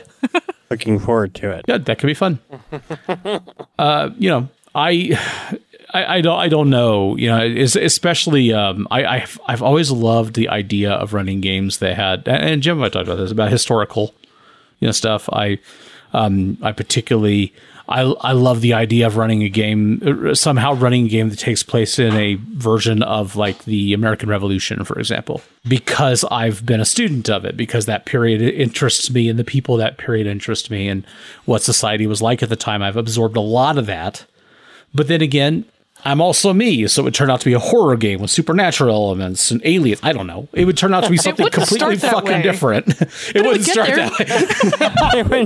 Would Thanks, start that Vanessa. way. I appreciate you. What do you mean? What do you mean werewolf mosquitoes? I am so confused right now, Eric. What is going on? Well, um, Well, you're in the south, and the mosquitoes are already six foot. So Isn't aren't Alaskan mosquitoes fucking giant? Here we go back to the fucking Australian have to be spiders. Guys, house spiders. you're making me uncomfortable. I'm feeling triggered right now. You should be. Uh, I don't know. Do we? Uh, do you think we addressed Ch- Chad's question there? I mean, I know it's hard to come up with really Tad. great. Tad. I said Tad. What did I say? You said chat. I heard Chad. I was but trying I'm to say. pretty Sure you I was meant trying to to say get my tongue to work. Um, yeah, I mean, do you think we address that? Because I know it's hard to come up with off the top of your head. It's like, well, about- here's another great fictional. You know, let's make a Hunger Games model. You know, like, What about a that sounds Oh, that's another hilarious chosen and one model. terrifying. no, no, because the Hunger Games is like battle royale. Like I think a battle royale as a as a campaign model oh, makes sense. Oh, You know, it's funny you say that because that is true, and it wasn't where my brain went when I said it. When I said the Hunger Games, I wasn't thinking about the battle royale aspect, which is the central component of the Hunger Games, right? You were was thinking of the actual Hunger Games. I was thinking of Katniss's story Oh, and what she went through and how she developed and the the the uh, the resistance and all that shit that went out. You know, that that went into the like the third book. It's like it wasn't about the battle anymore at that point, at least not in that sense. And maybe I actually thought of when Jim was talking about the troll with the camera crew.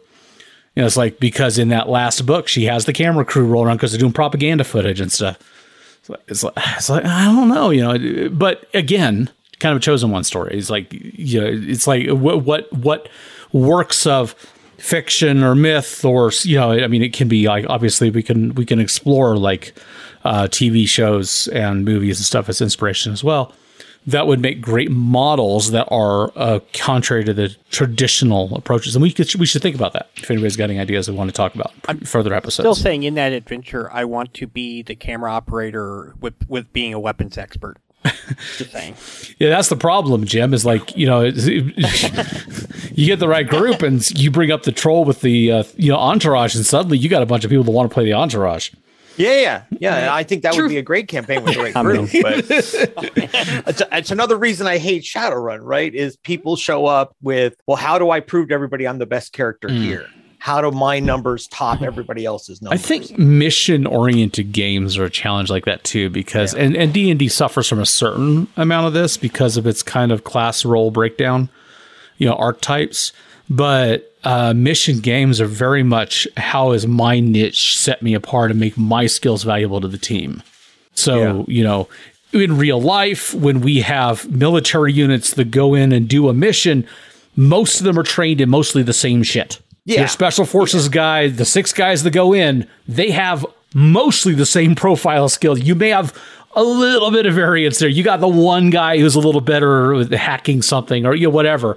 But you know, it's mostly everybody has a certain solid, very broad skill set. That's not the way you build characters for a game. Right. I- Well, D and D is essentially Delta Force, right? You've got these five specialists are going into a dungeon, and they're one guy can blow it up with magical fire, and the other guy Right. kicks indoors. But you got to respect each other's gimmicks, right? Whatever somebody's gimmick is, and this is why I really hate clerics in D and D because they don't have a gimmick, Their right? gimmick they is, just, Let me lick your wounds. yeah, let me lick your wounds. Let me give you plus one to the thing you're already doing. Let me pray on this. What's that? Let me pray on this. Let me pray on this. Um, and there's ways to make clerics fun. I don't want to discount Absolutely. them wholeheartedly, but You're talking as a core construct, though. as a core concept, the paradigm of clerics is, is boring to me. Um, but if you've got a gimmick, whatever the thing is that you're doing, you're bringing a skill set to the table nobody else has. right. And it's why I love, absolutely love spellcasters. Any kind of wizard thing, sorcerer, the utility spells in D and D, as an example, are so much fun. I don't want damage dealing spells. I want all the other stuff. I want Tenser's floating disc. Ever trip somebody with Tenser's floating disc? That's fantastic. Right, that's why I love the bard. yeah. No, Um, that's really good. Yeah. yeah. and and i think that's what's upsetting about say that my session of shadowrun is that this was my gimmick right i'm not hurting anybody by having this entourage i'm having fun and to say oh jim's not allowed to have that gimmick because it threatens my character's identity okay So I, one of my playing a, a game one of my high school games when we first got I first got my hands on Unearthed Arcana book for first edition. Uh, my my my wife now, Jonica, one of my players at the table at the time, uh, writes up a Cavalier. Cavalier has retainers because you know this was first edition where how complicated shit was to keep track of or manage wasn't important. Um, that was just your job to do it, and uh, immediately she started naming her retainers and giving them very specific roles. this is what this guy did, and this would if something happened to one of the retainers. Sh- They mourned. the other retainers mourned. She mourned. There was real, you know, a real connection. And I was like, "This is what I get for having girls at my table." I, I really Oh. felt like we did a I'm new. picturing Dark Crystal Morning. I'm sorry. oh, Oh gosh. that was great. um, NBC's uh, matter. I was uh, wondering about um, because like uh, you said that uh, even though the campaign model behind a Hunger Games thing would be um, battle royale, the story ends up being uh, the hero's journey. But like, um, wouldn't that be true with any campaign model? It could end up being the story told in that model could end up being some more some other model. Most likely, you're right. Yeah, there's.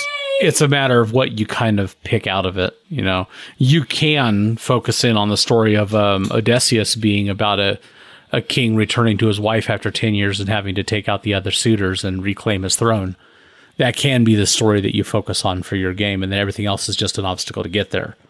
And if it has a very different tone at that point, even if it's basically the same arc um, we just we just weren't with the example, you know, that we we were kind of taken apart. That's a very good point. Um, the battle royale is an interesting one to me too because it's something I've never personally had much interest in. Uh, and, and here's here's something that actually you know, and, it can drive me crazy just a little bit because I don't. Everybody's got different interests. You know, everybody responds differently to different things. I am not a huge fan of survival stories Uh, and that's i mean that i'm sure that affects the kind of stories i write and the kind of scenarios that i build that, that people get into uh, when uh, yeah, first time i got into a game that everybody around me was really into and it was a post-apocalyptic survival scenario. I could not get away from that table fast enough at the end of the session each time and it had nothing to do with everybody else and how they were playing their characters and how great this game master was or any of that. Might have had a little bit to do with the fact that we were playing GURPS, but uh, personal preferences, right? Aside, it could have been anything, and I just I think that there's something about it that doesn't speak to me on the same level that I don't, you know, get into that. I don't always get into that uh, watching or reading about it either. You know, there's something about the survival mechanic as your primary objective or your primary threat, um, challenge, obstacle that drives me crazy. When Dark Sun first came out for second edition, everybody was talking about how great they, they loved this setting and how cool and interesting and different it was. But the primary, initially anyway, the primary killer in this game was the environment. The whole premise of it was set up so you as a game as a, as a as a group had to monitor your supplies very closely and make sure that you had what you needed to survive and and play things right or you just weren't even going to manage the harshness of this environment. Like that's not a story I'm interested in telling. And maybe that's because I was young and wanted heroic stories but I'm older and still want heroic stories, I guess. You know, so there's something about that. The battle royale was another thing to me. It's, it, it feels like a survival story. You know, in the Hunger Games, when I when I first um, uh, before the movies were coming out, and uh, one of our friends was reading the books and was absolutely in love with them and kept talking about them and wanting to get me to read them because I read a lot of sci-fi stuff and futuristic stuff and um, uh, declining. So what are they called? Dystopian stuff. I like that because I like the undercurrents. I like the intrigue. I like the political stuff. I like how it affects the people. You know, those are, I think, are great stories. But when he was talking about this, and the basic catalyst to this was a bunch of people getting into a hostile arena and trying to kill each other till you had one man survive. Like, I don't want to read that. That's not fun to me. I eventually read the series and fucking loved it. I, I, I was about to say that's a terrible way to sell the series. well, but it wasn't untrue. And I think it kind of speaks to Jesse's point. It's a question of what you focus on as the arc of your story. Yeah. Um, and in the first first book, to be fair, that was the book of it. It wasn't the point, but it was the bulk of the story. Was that experience? The See, fact and that, that's not what I would have focused on when telling you about the Hunger Games. No, the fact that it was told from her perspective and that she was such an interesting character and it was well written, that made a difference for me. You know, True. that that brought it to life in a way that I, I connected with and then enjoyed watching the movies later more after I'd read the books. Watch the movies again and going, oh, you know, now that I'm seeing this from, you know, in my head, I'm seeing this from her perspective and blah, blah, blah, blah, blah, blah. I kind of like the choices they made here and don't like the choices they made there and whatnot. You guys know I'm kind of easy when it comes to movies. So it's fucking, kind of. It was great. I can't speak directly to Hunger Games because I know nothing about it, but you said Battle Royale, and there's a movie called Battle Royale. It's mm-hmm. a Japanese film about high school students trying to stay alive, which mm-hmm. Eric wouldn't like. Um, Possibly, probably. I don't know. I what it says to me is that role playing games are not the well way to engage in that. It's not the way to indulge that, if you will. Um, that's a board game to me. That's not a role playing game, and that's why or a war game end up having the, the hero's journey is so prevalent. Say ninety nine percent of role playing games because it's a personal endeavor. You're being you. If you were playing a battle royal board game, you'd be in charge of six different people, right? In order to make sure. And so that's not a role playing game. That's not a hero's journey. You're just trying to survive. That's why Eric doesn't like it. A survival story is not a hero's journey. It's the opposite. Um, Cthulhu is the opposite of D and D. Your resources that you're going to have are X and they get less as you play, not more. Yeah, not a huge D&D fan. It's a hero's journey because you're making more levels all the time. Remove the levels from D&D and you have uh, a lot more chance of writing a story that isn't a hero's journey. Which and, and I've talked about the fact that I run a lot of different types of you know games that aren't that sure. you know premise, but I, I definitely vie away from that for probably the reasons you just described. Yeah, I think for a player storyteller like me, though, a battle royale as the uh, campaign model is great because it uh, signifies an endpoint. So, like whether the character dies or you get to the end of the battle royale, there's an end to the campaign. It's great. Hmm. So, is Not this wrong. a PvP game? Just out of curiosity. I, I, think at some point it would turn into that. Right? Yeah, wouldn't it have to? yeah, it would have to. Um, Last night was the Royal hmm. Rumble, by the way, the WWE Royal mm-hmm. Rumble, and okay. even friends have to turn on one another at the end of the, the thing because only one guy can be left standing. Uh, and I'm not saying it's I'm not saying it's not great entertainment, and it can be gripping. And I'm sure for, for people that really engage with that uh, that that type of uh, story, that type of experience. I just don't uh, I just don't glom onto it very well uh, for my what I personally want out of the gaming experience, obviously. And I do enjoy board games just fine, but obviously I don't approach them with the same sort of personal connection, you know, for exactly that kind of reason. I mean, there's a lot of blurring the lines in some games out there now, and that's fine. I'm good with that. But I do, I do agree though. I do like the fact that uh, because we're telling a very personal story, because it's you know each individual at the table is tied into their character, their character's role in events, their character's personal story. It it does um, replicate the hero's journey even when it isn't in a lot of ways. You know, it creates a lot of the same reward system for the players. And in our case, since we focus, um, at least some of us focus a lot on like psychodrama and character growth. I mean, there's those reward points can be a little fuzzier because they're not as defined as just getting the most money or you know the most renown or the biggest castle or whatever. Um, yeah, and and I I love uh, genres that don't necessarily support it intrinsically. I just am not going to tell a survival story in deep space necessarily. I'm going to tell a horror story instead. One that the characters can escape from if they're really clever, because I'm not a Cthulhu fan either, where everybody's eventually going to go crazy. End of Oh, story. come on, Cthulhu I love it. super Or fun. paranoia for that. my that. best friend. now, but paranoia. Are you really dead if you're not dead? Yeah, by the fifth or sixth clone, it doesn't matter anymore.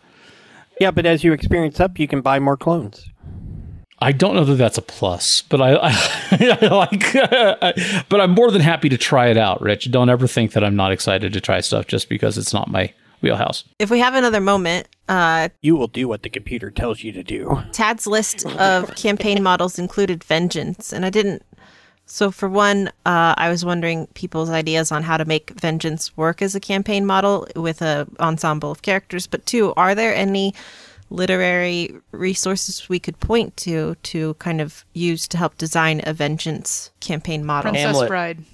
Princess Bride. Hamlet's very personal.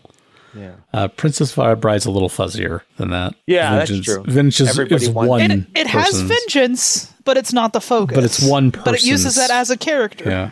Uh, Thanos, right? Uh, yeah. Everybody wants a piece of Thanos because he's he's 'Cause hurt he's so many fucked people. up everything, yeah. Uh, lifetime. And that's comic book or movie. And that's ensemble you know that's but that's the example there is really Yeah. good because you're talking about a motive for vengeance that um, is broad enough to affect a group of people and that's um, that's the premise that you'd want it for a ensemble story obviously is if you're wanting to focus on I, I I could think of I mean I did think of a book actually that came immediately to mind but it's not mainstream enough to even you guys know it if I mentioned it. Probably. I mean, it's like uh, Tigana by Guy Gavriel Kay is a good example. Um, it's a story in which the it is one of those where you kind of have a little bit of um, the sympathetic for the bad guys in it, but it's because the bad guy isn't really a bad guy. He just did a really bad thing in retaliation for his son's death at the hands of the prince of another nation, and he decided to punish all the people of that nation and now the people that are the leaders of that nation want revenge on him but he's actually done good in the world since then. It just you know they're still going to get their revenge. That's the whole story uh, the whole motive for everything they're doing and that's the characters you follow in the story. And they're presumably good people too. But again you're talking about motives that are more personal than simply right or wrong or you know that, that's one of the things with revenge. It's, it's it's a dark concept to kind of follow because it can lead you down very irrational roads and to to to dark results, you know, depending on what your story is about. But it's not um, in and of itself necessarily requiring the uh, core conflict to be, you know, questions of good or evil or right or wrong. It's just these people have or feel wronged and have a need to overcome that. Of course, if you're going to make it nice and heroic, you want it to be about right and wrong, of course. I've got it. Because- 47 Ronin. Oh, good one. 47 Ronin. That's your ensemble vengeance story, right? Of course, there. look at the way that one ends. Yeah, yeah. Of course. I think all all vengeance stories need to end with both people dying, right? Oh god. You don't have anything to do once you got your vengeance. That's a very powerful story too, and of course the Japanese are really good at that. But I've run a ton of vengeance campaigns. It's one of my favorite things to do. yeah, But you you have to establish at the very beginning. Okay, in your background, you need to write why you want to kill this guy, and you've got to tell them, okay, the guy's name is Bob, Bob the Builder, and you want him dead because who doesn't want Bob the Builder dead? And then that's how these characters found one another. Is they're all on the same path of vengeance. I've got it. interesting. Can we kill him? Yes, we can. What? what you got? Uh, okay, so you play a quick murder hobo campaign, right? And then the vengeance, the the campaign model vengeance, uh, they are trying to take vengeance on the murder hobo heroes for the last campaign. Oh, no. oh, that's fantastic. The People who ran through terrorizing the towns, they're on the chase to find them. Nice. and you know how powerful those characters are Mm-hmm. because you just played them, so you know what you're up against. Oh, There's, your, that's there's scary. your dread right there. Right. Oh lordy, yeah. They're still leveling. that's good stuff.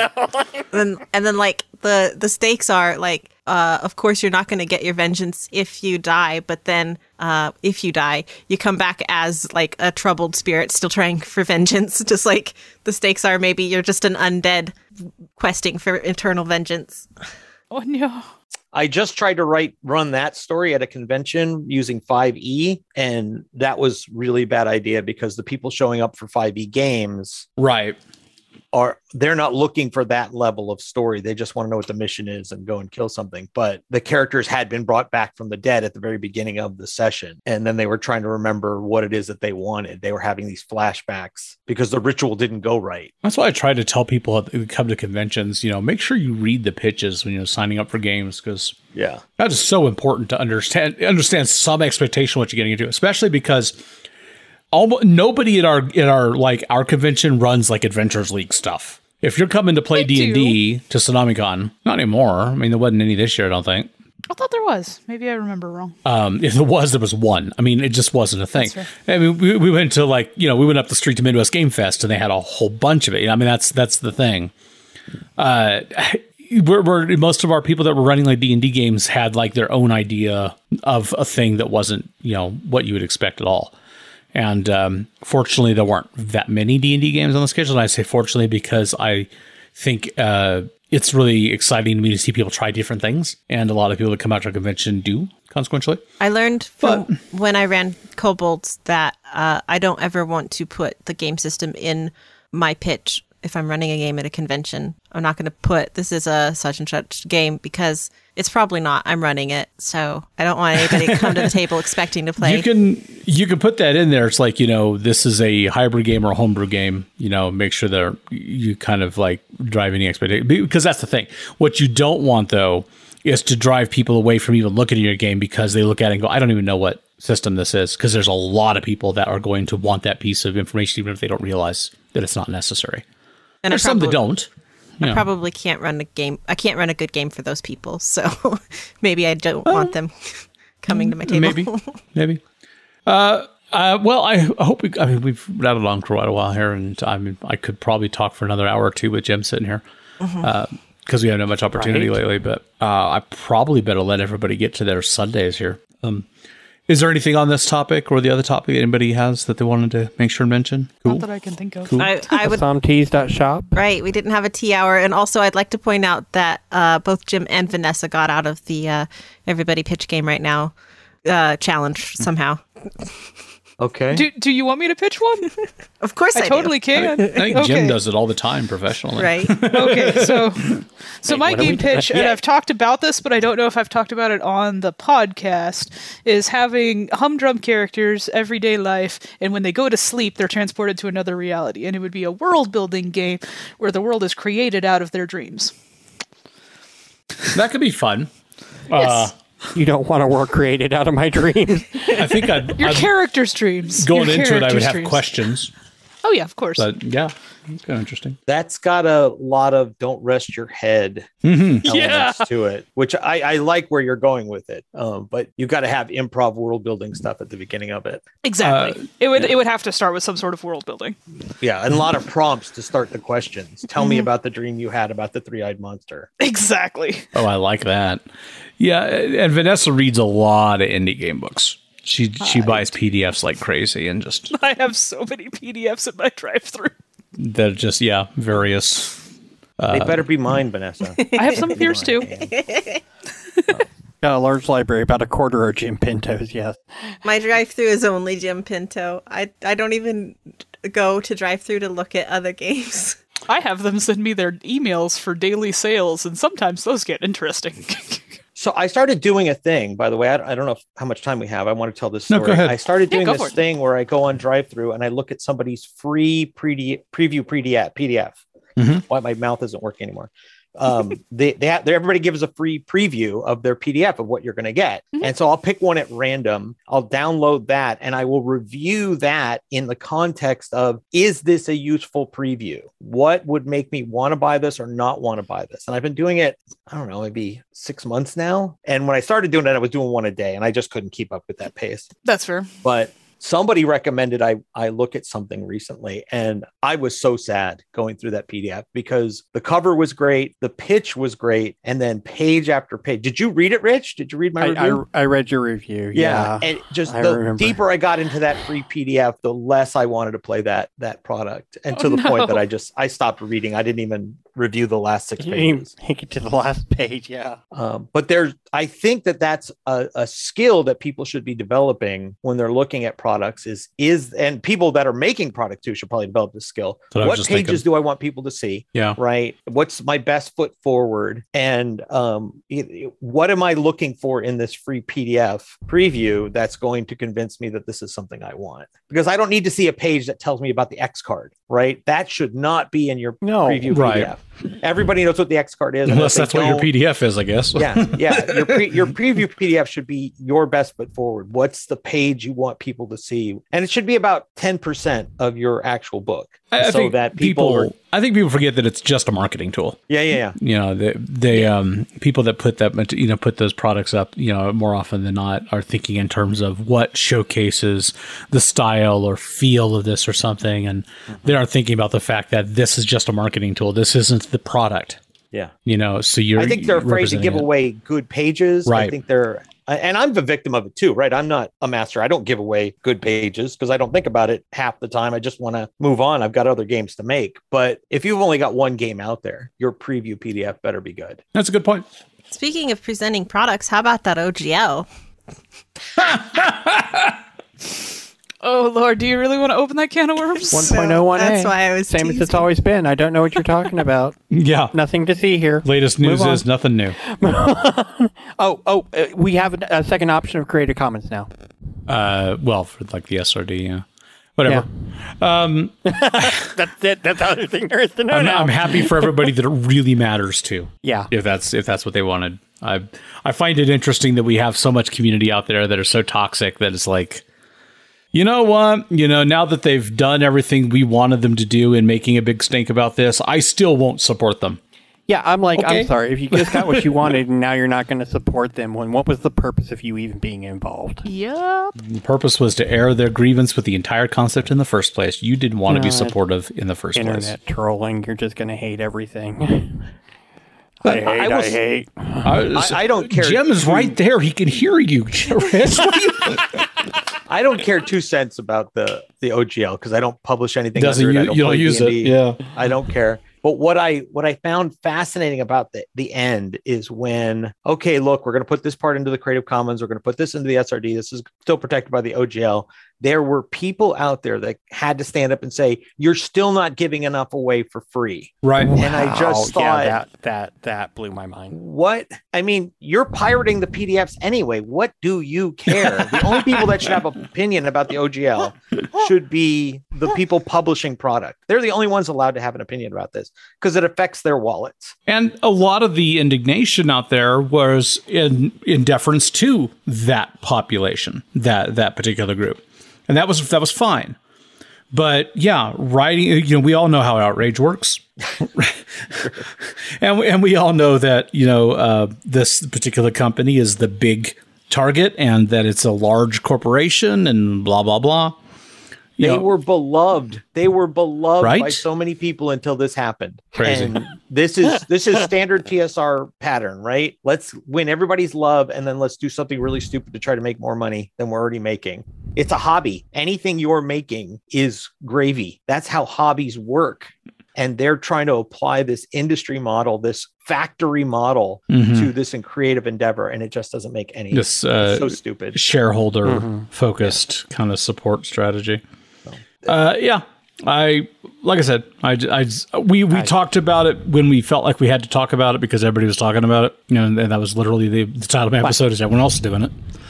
My trust was broken when they came out with second edition. So I'm still. I mean, My lord. this this doesn't really affect me I've been holding on to this grudge for 35 years. they killed my boy. They, they cleaned up the Gygaxian. What the heck? We we play the high Gygaxian. We we play D and D if we want to play D and D. Plain and simple. You know, it's just Yeah. it's a it's a game. We've bought it. We have it. Whatever.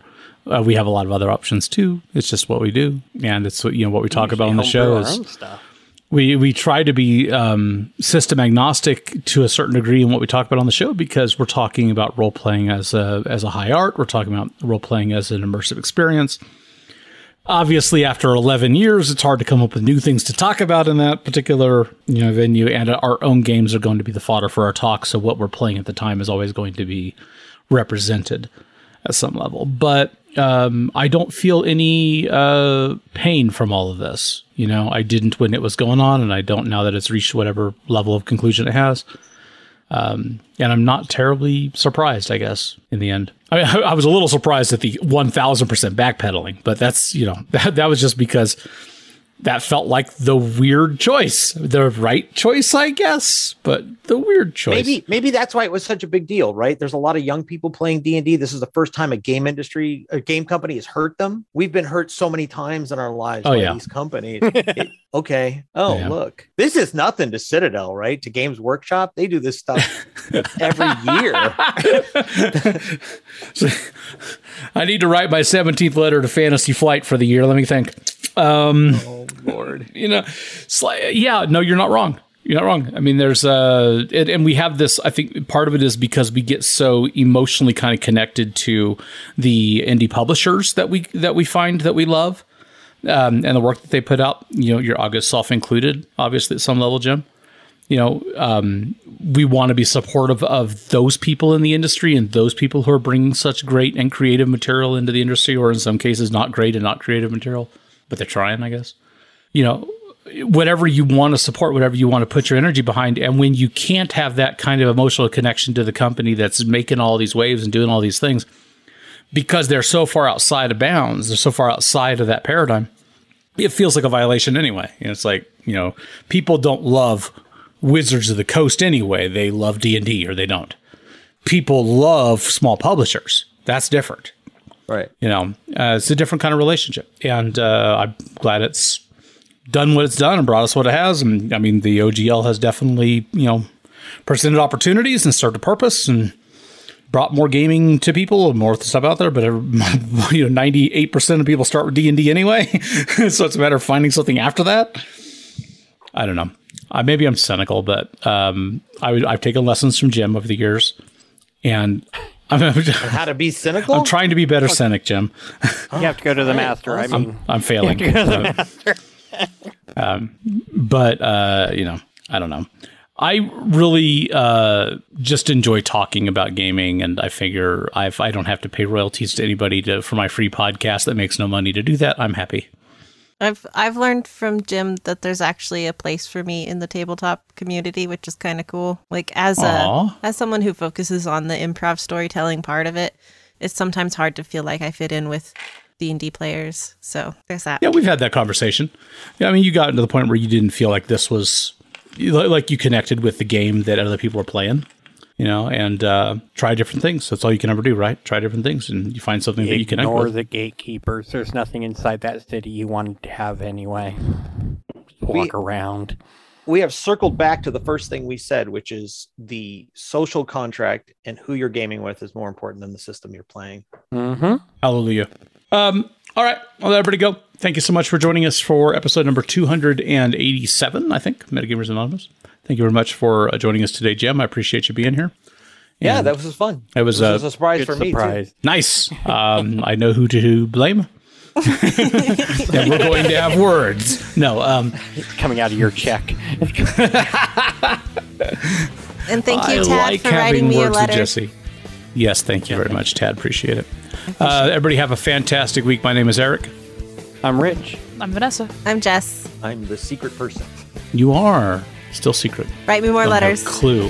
Don't have a clue who you are. Good night, everybody.